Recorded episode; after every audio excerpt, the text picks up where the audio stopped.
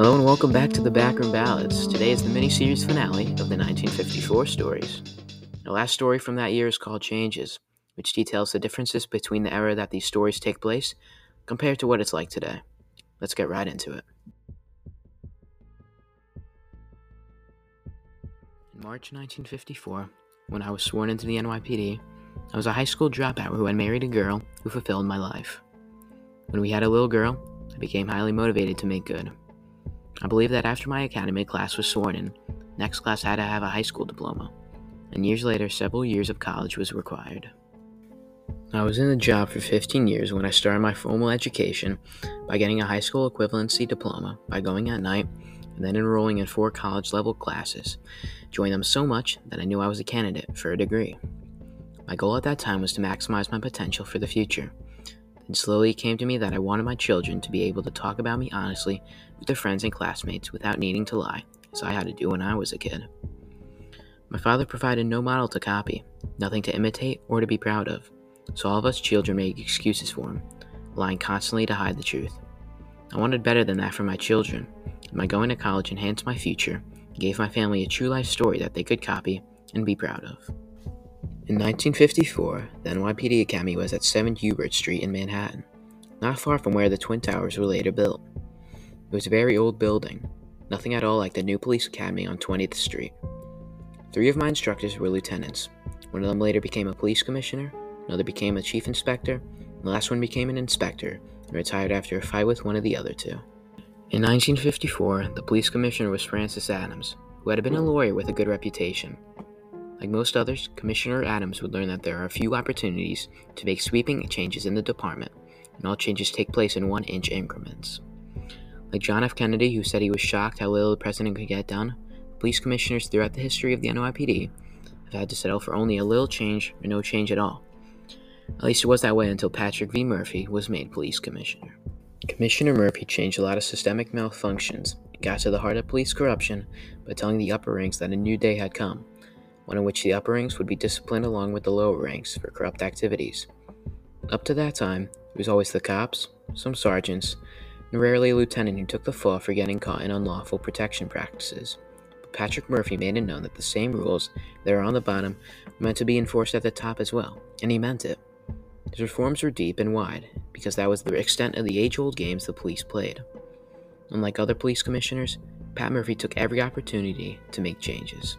One day I was going to the corner candy store to get a soda, and I asked if anyone wanted me to bring anything back. This lieutenant was with me, but we rarely spoke. He said to me in a whisper, Here's a buck. Get me four Philly cigars, but don't show Abe the money. Tell him it's for Lieutenant Murray. I did him a favor once, so he knows me and may not charge you. Is that clear? I mean, do you understand what you have to do? I was embarrassed.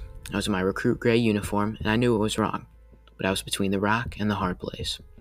I didn't know how to say no or excuse myself. After all, Lieutenant Murray may be annoyed if I confronted him with a refusal to do as he asked. So I went down to the corner store and brought the cigars back with the dollar bill folded small and handed it to Lieutenant Murray, saying, Abe sends his regards, Lieutenant. You're gonna do just fine, kid, he replied. After getting his cigars three or four more times, I no longer announced I was going down to Abe's candy store, so Murray must ask another recruit to get them. Many years later, when Murray finally was promoted to chief inspector, I still had no respect for him since he had introduced me to police corruption for his lousy cigars. He became a heavy drinker, along the way, maybe because he could get the booze for nothing. He died at 59 years of age. I went to his funeral mass, and sitting there, I condemned myself for not confronting him in the academy and saying no to his cigar scheme. In 1969, I was at level 1 meetings in old police headquarters on Centre Street, where Commissioner Murphy started down on the executive corps of 40 top police commanders in the NYPD and explained to them that he would break and force out of the job any executive who was involved with the corrupt activity. They all knew that their ranks were no sense secure under civil service, and they could be reduced in rank to captain, losing a pension differential of thousands of dollars. Then Pat Murphy met with level 2 commanders, who were captains and deputy inspectors, and told them that they would be busted lose their commands they didn't clean their shops and eliminate corruption. In one day, Commissioner Patrick V. Murphy put all ranks from top to bottom on notice that the games were over and it was better to do the right thing than to be corrupt cops. The vast differences between the 1954 NYPD and the same department in 1970 were hard to comprehend. It was so new, and the changes were so complete, that those who played the old games under the new rules lost their jobs, and rightly so.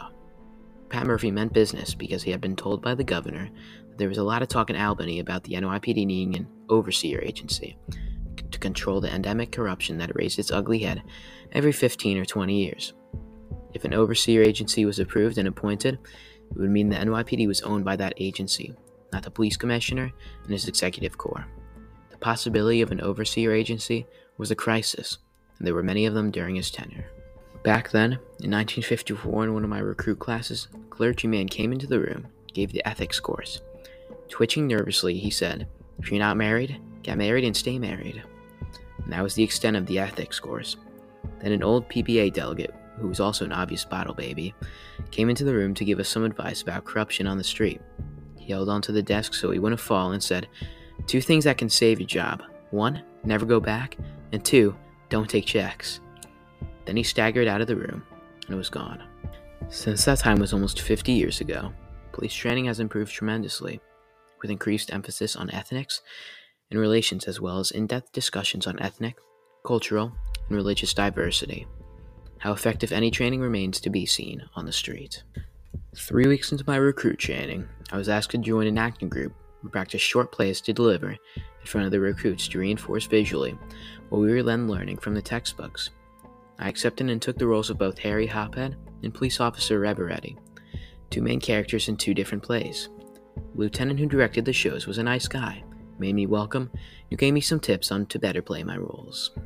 Along with many social changes that were everywhere in the 1960s, nomenclature of the NYPD changed too. The phrase police force was changed to police service in all department publications. Suddenly, department merit citations were not given only for bravery, but also for solving problems and for change that came from good solid thinking. Back then, I was in the middle of all the action, seeing at the both the bottom and at the top, which was a rare and unique experience for someone in my rank I remembered back in 1954 that I wanted to be a good cop, knew through the years that something drastic had to happen before we would voluntarily change. We were in the police womb, and everyone else was out of it. Change is hard to plan, hard to make happen, hard to accept, but it's nonetheless constant. Either you become part of it, or it goes right over you like a steamroller, leaving you behind and unable to be part of tomorrow. It's not just one event, or one opportunity, or one order, it was a series of them a conglomeration of hopes, dreams, and actions and intense determination for the first time that fulfilled the destiny of the NYPD and all of us who were in it.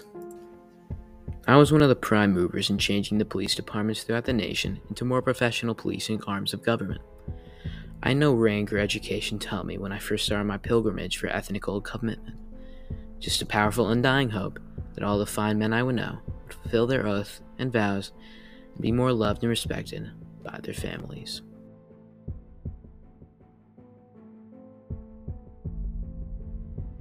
Thank you for listening to this finale of the Ballads of 1954 Changes.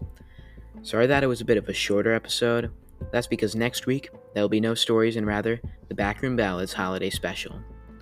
So stay tuned to that when that drops either Thursday or Christmas Eve.